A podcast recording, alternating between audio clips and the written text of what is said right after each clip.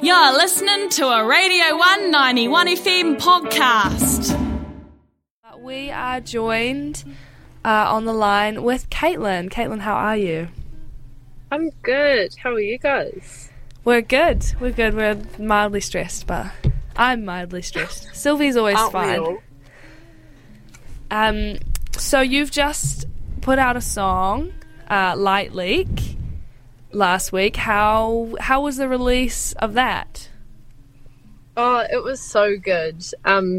I kind of released it and I was like, I'm not going to put any pressure on myself and things, and just put it out there, and then it's not mine anymore. And the reception's actually been really good, and had so many lovely messages, and like a few playlist ads and stuff like that.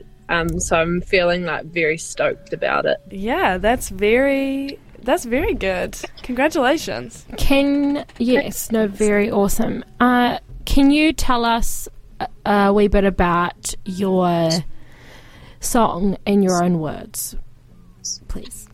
So the song is kind of about like it's about like the bittersweetness of letting go of this future that you imagined with someone, but you're kind of like at the point of like acceptance. You're like, oh, it's really sad, but you know what, it's, you know, it is what it is, kind of thing. Do you know what? I've never related to a sentence more. Yeah, damn. Yeah. Caitlin, it's been a very emotional couple of weeks. Yeah, it's been a very emotional time. So you worked with Will McGillivray on this track, is that correct? Have you I did. Ever worked with him before, and what was that like production process like? Yeah, I haven't actually worked with him before, but it was amazing. Like, I went to his little studio in New Brighton, which I know that you've been to too, Becca. Yeah, it's lovely, eh? Yeah, and it was so good because you could just walk across the road and the beach was right there, and it was just gorgeous. And it was funny because the song was like a really quick turnaround. Like, I wrote it in August last year, and I've never... it's very, very rare for me to have a song where I write it all in one go. And this song I wrote literally front to back, like within less than an hour. I think I had like an exam like that morning, and so I just like, it just like poured out of me. And then the production process with Will was very similar. We finished it, I think we spent like 2 days working on it, just 2 full days, and just smashed it out. And like most of the things that we recorded made it like on the track and stuff. So yeah, it was like a very linear process for a song, which can be rare, I feel. Yeah, that's nice actually. That's a nice change. That's really cool. Going back, just I came up with this question while we were waiting to come into the studio today, but when you're writing a song such as this one, kind of like with emotional, like your personal experience, emotion, do you find it ever hard to, like, once you're done writing, to remove yourself out of that emotional state? I think once I finish, like, I'll write a song and then I'll finish the song, and I kind of play it like over and over again to kind of work through what I'm feeling and things like that. I listened to like this podcasty thing, I think it was with Kimbra the other day, and it summed up my experience perfectly with like songs which are really emotionally attached to and are super emotionally driven. And she kind of said that, you know, you write the song, and then songwriters aren't like being narcissistic by listening to their song over and over again, but they're just like helping, it like helps you process that emotion and what you're feeling.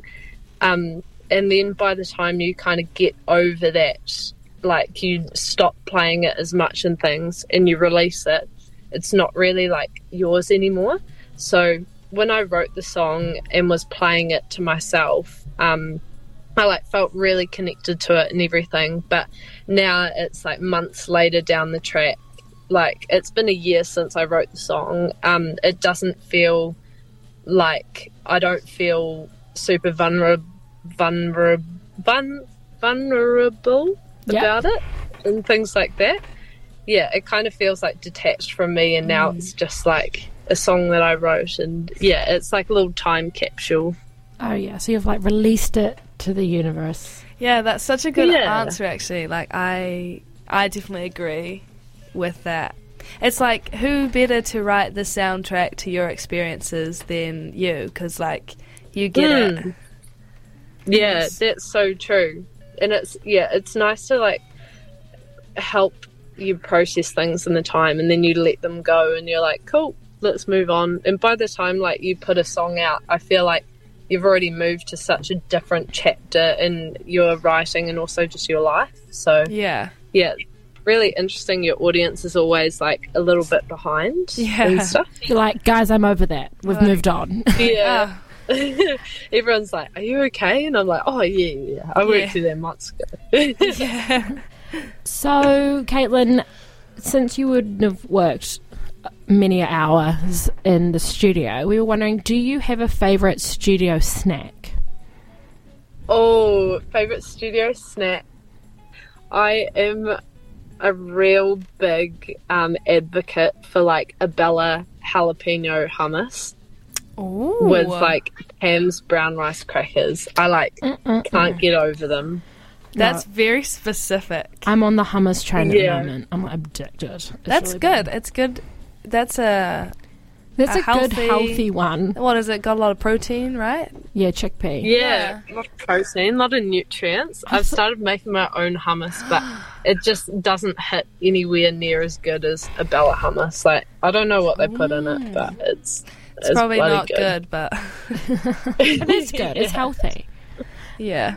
I thought you want to be like Doritos, and I was like, yeah, mine's like Red Bull. So the hummus is better. My favourite studio snack, though I'm not a singer, is Oddfellows. When I eat Oddfellows, and so that's a good choice. Following up this release, what can we expect to see next from you? I think my songwriting's definitely progressing, and I'm trying to be a lot more specific in what I say and things, because it's really easy to like beat around the bush with like super vague metaphor and stuff like that. And so I think with this song, I've tried to be really like direct in what I'm saying. So I think going forward, like my songwriting since then, I'm trying to be a lot more direct, and I'm also heading in more of like a like exploring pop and things like that. But I love the genre of like natural kind of sounding pop. Yeah, like Maggie Rogers is like a great example of someone I love. And like a big influence. But yeah, I went round to Emily Browning's, who's like doing some productions with me at the moment, and she's like a good friend, and she pulled one of my songs apart the other day, and she was like, right, what do you mean by this line? What do you mean by this line? Don't be vague and stuff. And so it's really good to take it to other people and be like, do you understand what I'm saying? So yeah, just trying to be super intentional on what I'm saying and stuff going forward. Yeah, that is so great. I really look forward to hearing the stuff that comes out of that. Thanks. Well, thanks so much for joining us on the show and chatting about your new song. Yeah, no worries. Thanks for having me. Anytime. And if you're ever in Dunedin, pop in and we'll do a live interview. Yeah, I'd be so keen to come hang, and I'll bring my favourite snack. We'll all bring our favourite snacks. Would love that. Cool. Thanks so much, Caitlin. Up next, we have the mentioned song. We have Caitlin with Light Leak.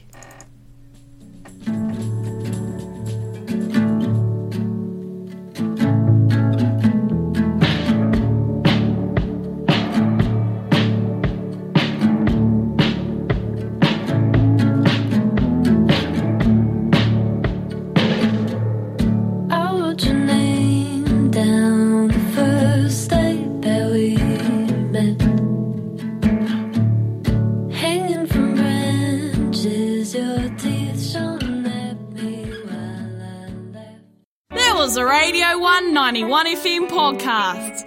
You can find more of them at r1.co.nz/podcast.